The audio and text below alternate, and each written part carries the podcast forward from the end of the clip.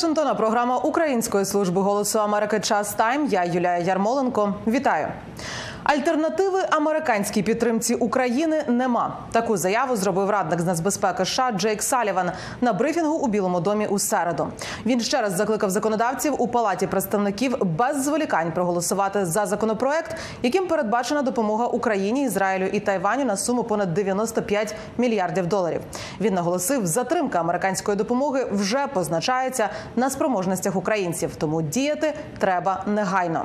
Інші союзники свої зобов'язання виконують однак цього недостатньо, сказав Саліван. burden sharing in the provision of military assistance to Ukraine. Коли йдеться про розподіл тягаря надання військової допомоги Україні, наші союзники по НАТО суттєво збільшили допомогу, і вони будуть продовжувати це робити. Однак нам потрібно дивитися правді в очі. Сполучені Штати надавали значну частину цієї допомоги, і прогалина, яка утвориться, не може бути повністю заповнена іншими союзниками та партнерами. Водночас, щоб надавати деякі можливості, які є у Сполучених Штатів, але немає в інших країнах, нам потрібні повноваження на їх виділення та ресурси, щоб ми могли поповнити власні запаси. Отже, якщо зібрати все докупи, то замінити фінансування США просто неможливо. Щодо того, наскільки довго може протриматися Україна, ми говоримо про хоробрий, стійкий, мужній і рішучий народ, який захищає свою батьківщину. Вони будуть продовжувати боротьбу, але воюватимуть з менш сильних позицій, якщо не отримують поповнення боєприпасів, засобів протиповітряної оборони та інших можливостей, які їм потрібні, щоб мати змогу протистояти наступу Росії та звільнити території, які зараз окуповують росіяни. Я не можу сказати, скільки часу протримається Україна. Можу лише сказати, що з кожним днем і тижнем ціна бездіяльності Сполучених Штатів, яку сплачують на передовій відважні українці, зростає, і тому нам так терміново потрібно прийняти цей законопроект.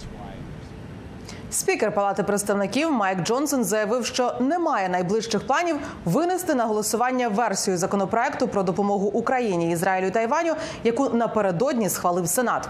Він повторив свою позицію про те, що будь-яке законодавство щодо міжнародної військової та гуманітарної допомоги має також включати заходи для гарантування безпеки на кордоні. США. він також сказав, що хоче вічнавіч зустрітися із президентом Джо Байденом і дав зрозуміти, що республіканці у палаті представників запропонують власну версію законопроекту. Потрібно зробити ще багато чого, звичайно, аби убезпечити кордон, і те, за що Сенат проголосував цього тижня, ніяк не вирішує це питання. Сенатор Маконел і я відверто говорили про це на сесіях, і дозвольте мені ще раз пояснити це зараз. Палату представників, яку очолюють республіканці, не змусять ухвалити законопроект про допомогу іноземним державам, проти якого виступила більшість сенаторів республіканців, і який не робить нічого для забезпечення безпеки нашого власного кордону. Палата представників виконує свою волю. Республіканці Палати представників години тому зібрались, і у нас є багато ідей, як вирішити ці проблеми. Ми вирішимо питання і виконуємо свій обов'язок. І все це всерйоз починається просто зараз. Ми повинні поставитися до цього серйозно. Ми маємо справді вирішити проблеми, а не просто займатися показною політикою, як це відбувається в деяких інших місцях. У Білому домі звинуватили спікера Джонсона і республіканців у палаті представників у тому, що вони цитую ставлять політику вище за нацбезпеку і виступають на боці Дональда Трампа, Владіміра Путіна і Тегерана і проти оборонно-промислової бази Америки, НАТО, України та американських інтересів в індотихуанському регіоні. Речниця Білого Дому Карін Жан П'єр заявила, що винесення законопроєктів на розгляд це робота спікера палати представників. І якби він це зробив, допомога Україні пройшла без хвал ухвалення. This is not about politics. This is about national security needs. Йдеться не про політику, а про потреби національної безпеки. І це критично важливо переконатися, що Україна має те, що їй потрібно. Це критично важливо переконатися, що ми продовжуємо давати Ізраїлю необхідне для їхнього захисту від терористичної організації. Також критично важливо надати гуманітарну допомогу, на яку люди чекають. І я думаю, що спікер заплутався. Я думаю, що спікер не розуміє, у чому полягає його робота, а саме винести законопроект на голосування, і він отримає двопартійну підтримку. Тим часом знову без оголошення нової військової допомоги від США пройшло чергове засідання контактної групи із оборони України, так званий формат Рамштайн. Очільник Пентагону Ллойд Остін, якого лише напередодні виписали із госпіталю, взяв участь у засіданні віртуально. Він запевнив, через майже два роки після повномасштабного вторгнення Росії в Україну США та союзники залишаються непохитними у своїй підтримці Києва. Більше про результати чергової зустрічі поговоримо із моїм колегою Остапом Яришем, який приєднується до ефіру із Пентагону. Остапе, привіт. Вітаю, Юля. Остапе, якими результатами власне завершилася вже 19-та зустріч у форматі Рамштайм, що було у фокусі, і як власне може Остін говорити про те, що підтримка не слабне, коли останній пакет допомоги Вашингтон надіслав Києву ще перед новим роком? Дійсно, по порядку так почнемо, мабуть, з другого питання, яке ти поставила. Дійсно, хороше питання, і ми ставили також його тут у Пентагоні ще минулого разу. за попереднього Рамштайну, коли також не побачили пакетів допомоги від Сполучених Штатів. Там відповіли, що дійсно, хоча зустрічі в форматі Рамштайн відбуваються Юлю під лідерством Сполучених Штатів, не лише США беруть в них це понад 50 країн зі всього світу, які також долучаються до того, аби підтримувати Україну. Так, от у Пентагоні переконані, що а, ці країни не висловлюють жодних занепокоєнь щодо майбутнього своєї підтримки для України, навіть попри те, що Сполучені Штати зараз а, ще зараз пауза із поставками з боку США. А, Дійсно, Юлю, сьогодні ця зустріч відбулася у напіввіртуальному форматі. Міністр оборони Лойдосін приєднався із дому. Він е, недавно е, переніс е, операцію, тому працює зараз віддалено. А й за його словами, ця зустріч він каже була дуже продуктивною і сфокусувалася вона Юлю передовсім на нагальних потребах України. Лойдосін виділив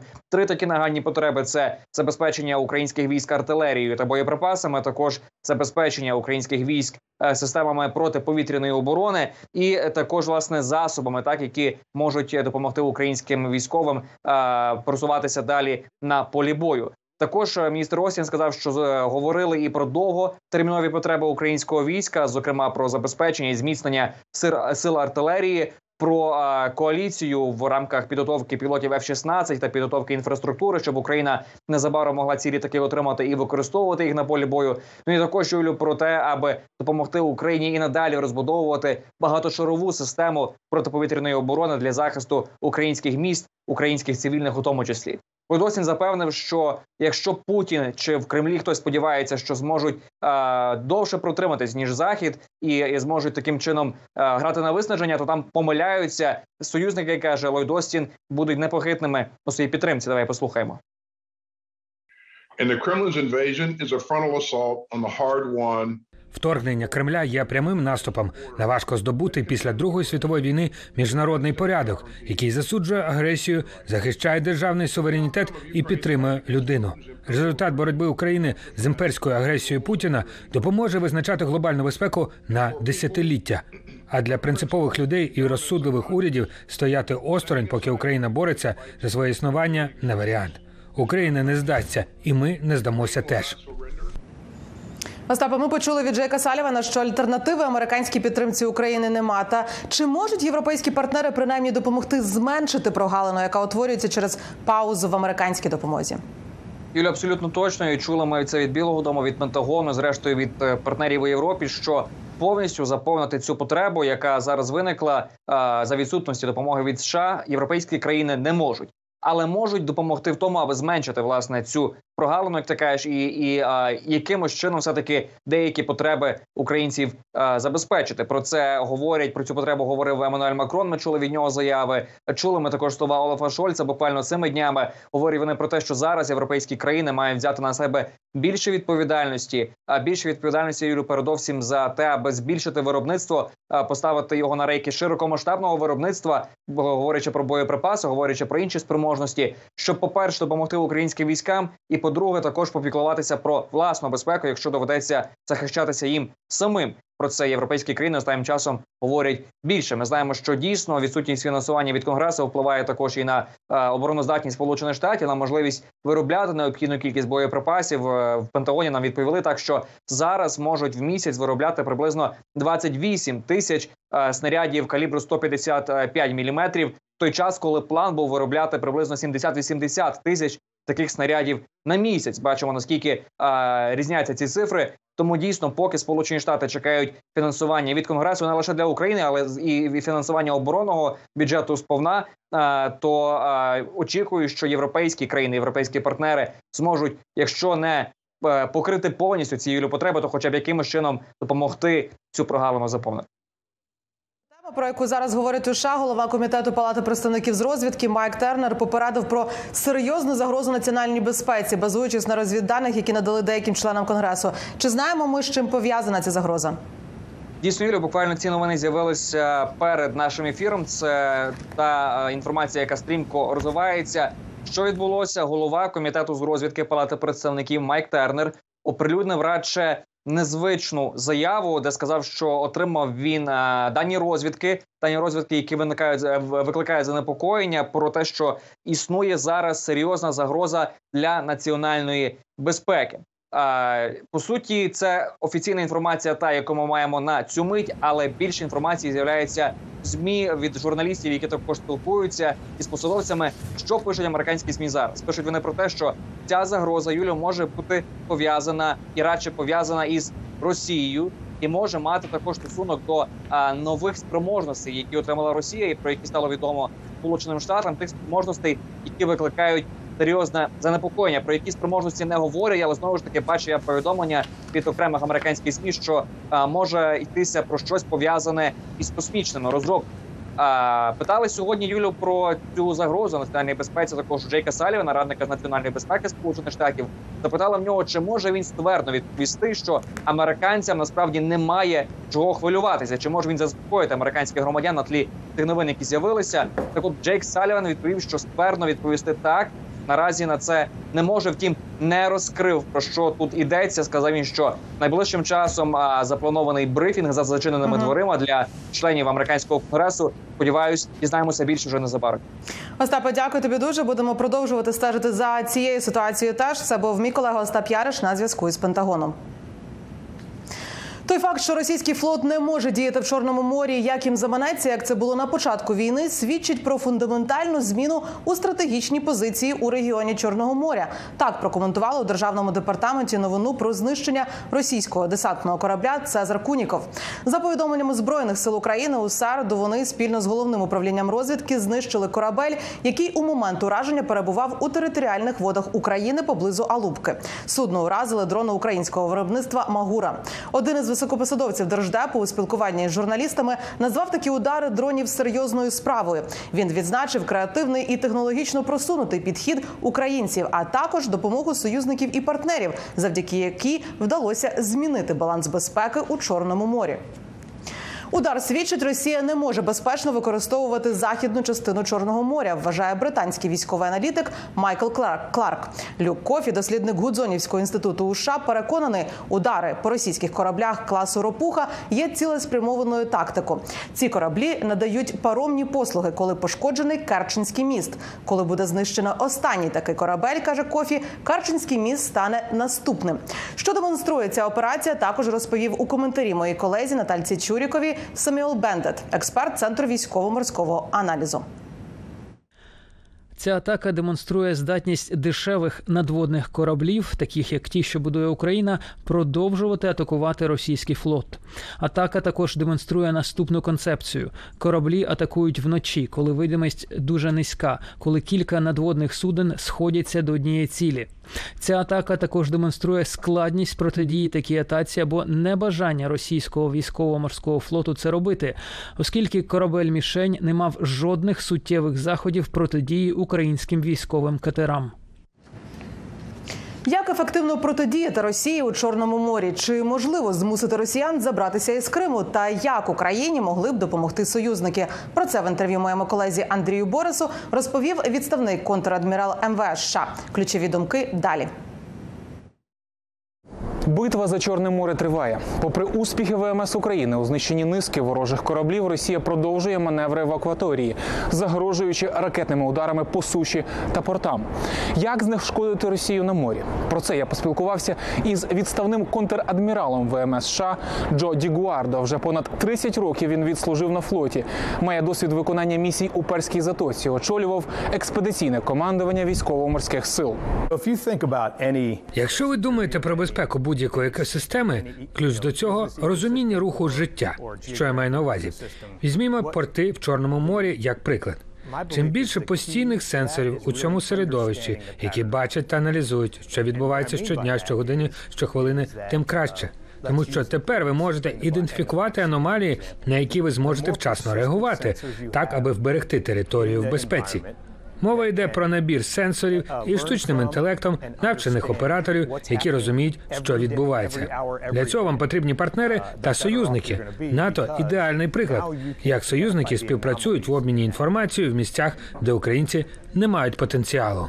Водночас, на його думку, країнам заходу варто змінити підхід до військової тактики та повчитись в Україні. ЗСУ він вважає блискуче використовує недорогі безпілотні системи для атаки на російські кораблі. Постає питання, як ми хочемо переконати тих з нас, які знаходяться за межами України, подолати власну упередженість стосовно використання такого роду, як дехто би сказав, низькоякісних технологій. Та насправді це корисні технології, які є просто масовими. Через втрати Чорноморського флоту росіяни були змушені забрати із Севастополя значну частину своїх кораблів. Та Крим і надалі залишається загрозою для материкової України. На півострові знаходяться запаси ракет, здатних вражати територію України. В інтерв'ю відставний контрадмірал відповів на питання, чи можливо деокупувати півострів, зокрема з використанням десанту. Крим це по суті прибережна територія, яка включає мілководні порти, гавані, гирила річок та багато перешкод. Фактично, всі підступи до військових цілей дуже важко подолати. Тут хорошим є приклад роботи корпусу морської піхоти Сполучених Штатів та інших подібних прибережних сил у світі. Вони уміло переносять бойову потужність з моря на прибережні території. Для цього важлива одночасність атаки і її глибина. Ви не можете перевести усю бойову потужність на один плацдарм, бо противнику буде легко вас контратакувати. Ви захочете зайти вглиб до противника, аби закріпитися та підтримувати або рух вперед, або блокувати ворога. У короткостроковій перспективі побудувати та реалізувати такий потенціал в Україні малоймовірно. Тому в цьому випадку не обійтись без допомоги ззовні. Україна не має потужності, аби провести атаку з моря, потім взяти кліщі ворога з інших наземних підходів, плюс підтримка з повітря. Попри обмежені можливості і фактично відсутність флоту, Україна успішно воює проти сильного ворога, каже відставний американський контрадмірал. Але для перемоги без підтримки зовні Україні не обійтись. Андрій Борис, Голос Америки. Продовжуємо тему Чорного моря. Туреччина об'єдналася із Болгарією та Румунією для розмінування Чорного моря, сприяючи зусиллям України експортувати зерно на світові ринки.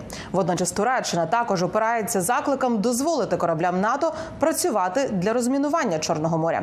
Ситуацію дослідив Юрій Мамон. У Стамбулі цього місяця Туреччина, Болгарія та Румунія підписали угоду про розмінування Чорного моря, в якому опинилися безліч мін через російське вторгнення в Україну. Кілька вантажних суден вже постраждали. Міни стають все більшою загрозою для однієї із найважливіших у світі водних артерій експорту зерна та енергії. Тому що торговельні судна не можуть виявити ці міни, оскільки вони напівзанурені у воду, і коли вони їх виявлять, то вже пізно рятуватися. Аналітики кажуть, що очищення моря від мін стане значним поштовхом для зусиль України експортувати зерно на світові ринки. Росія вийшла з зернової угоди, яка забезпечувала експорт українського зерна. Москва нині загрожує українському експорту, заявляючи, що не може гарантувати безпеку кораблів. Туреччина у той же час сподівається, що підвищення безпеки українських кораблів може стати поштовхом для Москви до повернення зернової угоди з Україною. Сподіваюся, це дуже вигідно українській стороні експортувати своє зерно. Ви пам'ятаєте, що Росія вийшла з неї. З іншого боку, можливо, Росія знову сяде за стіл переговорів. Турецький флот має сучасні засоби розмінування та підтримку Румунії і Болгарії, але спостерігачі попереджають, що завдання, з якими стикаються союзники по НАТО, значні. Розташування та кількість морських мін невідомі, і ви повинні їх спочатку виявити. Треба шукати і знешкоджувати, а на це потрібен час. Великобританія подарувала два свої антимінні кораблі Україні, але Туреччина, посилаючись на міжнародну конвенцію Монтре, блокує вхід усім військовим кораблям з початку війни в Україні. Як член НАТО, Туреччина намагається збалансувати свої відносини із Заходом, Росією та Україною. Натомість Україна зможе отримати вигоду від турецько-болгарсько-румунської угоди. В інтерв'ю Голосу Америки пояснив міністр оборони Болгарії Тодор Тагарів, який перебував із візитом у США. Ми запустимо цю операцію, щоб зменшити ризики ненавмисного вибуху та дрейфуючих морських мін, а також запобігання іншим ризикам. І це обов'язково допоможе Україні за відповідних обставин, тому що таким чином ми можемо сприяти забезпеченню свободи судноплавства у Чорному морі, що важливо для експорту України та стійкості української економіки. Юрій Мамон, Голос Америки.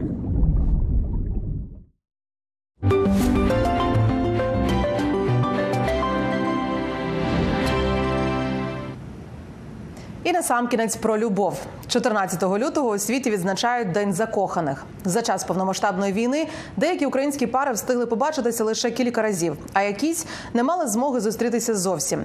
Як зберігають відчуття родини на відстані, і які способи знаходять, аби вберегти стосунки під час війни і підтримувати одне одного в сюжеті Ірини Шинкаренко і Ганни Твердохліб. Діана, привіт. У нас зараз теж зима. Вон, сніжок невеличкий. Е, як твої справи? Я тебе люблю. Ми тебе теж, правда? Семирічна Діана з мамою Олею в передмісті Вашингтона передивляються відео від тата і чоловіка з України. Для нього вони теж зняли відеовідповідь. Папа нам відіслав, а тепер ми покажемо, яке, як ти катаєшся. Скільки часу доведеться чекати наступної відповіді від татка та чоловіка, Оля з Діаною не знають. Іноді В'ячеслав, який служить в Збройних силах України, по чотири дні може не виходити на зв'язок. Просто наш е, ранок починається, що я пишу йому, як ти, де ти і так далі. Чи все в тебе добре, чи, чи ти не голодний, чи, чи тобі тепло, чи у тебе не мокрі речі. Ну він коли може, тоді відповідає. Для мене це велика радість, коли я бачу повідомлення. Для мене це велика радість, що я кажу, ура! Він нарешті він написав. Ольга з Діаною виїхали з Київщини після початку повномасштабної війни і зараз мешкають у США. У форматі повідомлень та дзвінків родина живе майже два роки. І останній раз я його бачила 6 березня 2022 року на вокзалі, коли він нас проводжав. Коли він пішов служити в ЗСУ, то в основному він дзвонить, я му- йому можу писати. Ось і то, коли, коли в нього, скажімо так, є можливість. За 14 років шлюбу в Ольги з чоловіком це перша довга розлука. Вони почали зустрічатися, коли обом було по 18. У нас гарні відносини, теплі стосунки. Е, Звичайно, що я дуже дуже сильно сумую, і мій вечір е, закінчується тим, що я з думками лягаю спати. І я думаю про нього, я думаю про свою родину. Я дуже сильно хочу повернутися і е, бути разом.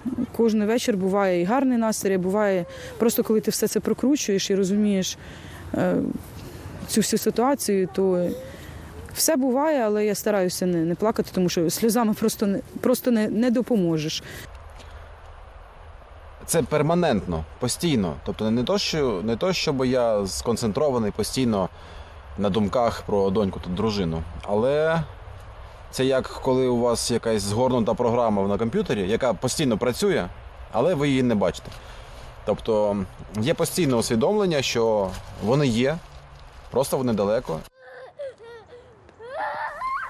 Ольга і В'ячеслав кажуть, через тисячі кілометрів разом їх тримає довіра, плани на майбутнє і турбота про доньку, а також постійне обговорення в режимі записаних відео про те, чим вони живуть у різних куточках планети.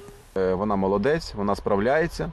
І насправді найголовніше для мене, от коли ми спілкуємося, розуміти, що у них все нормально. Ну да, мабуть, основний формат підтримки стосунків на відстані це відеодзвінки. Тобто у нас не квітково там цвіточний, не, не конфетно-квітковий період а, у відносинах. І якось ну я на, на всі 100% впевнений, що відстань взагалі не повпливає на наші відносини.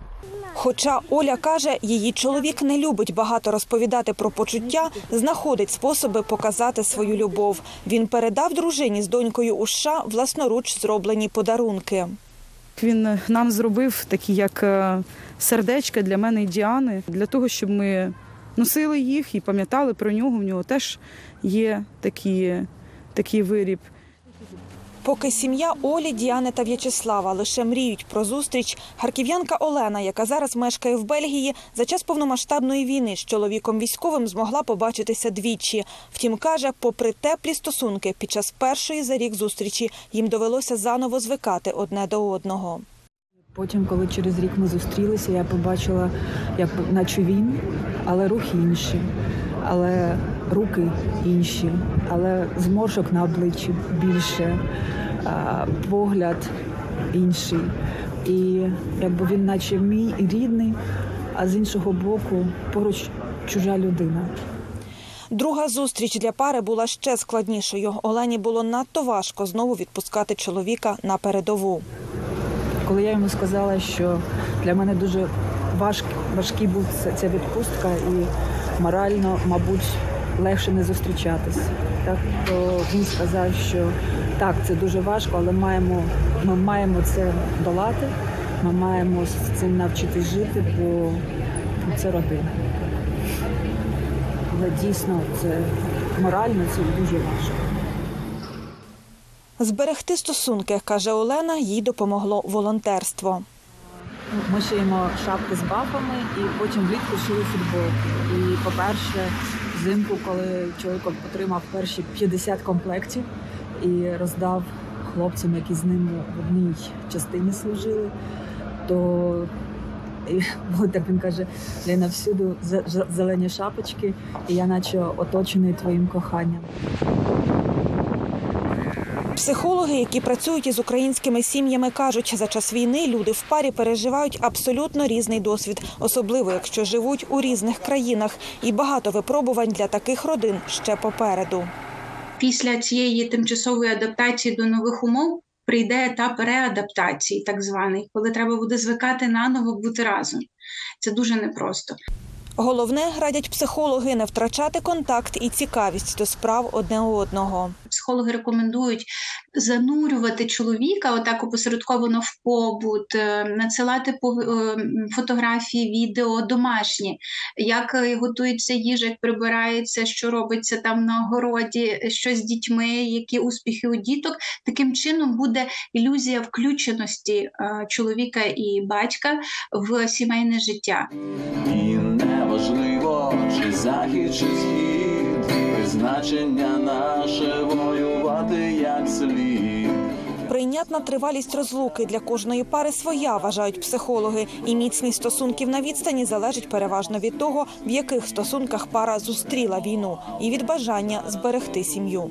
Бо самі по собі відносини зараз перебувають у кризі. Це треба розуміти, бо війна це не щось, що покращує відносини, а це тільки це таке дуже е, жорстке випробування для відносин. Ну жоден із нас не планував отак розлучатися. Я я також е, в розлуці зі своїм чоловіком через війну, і е, для того треба вчитися.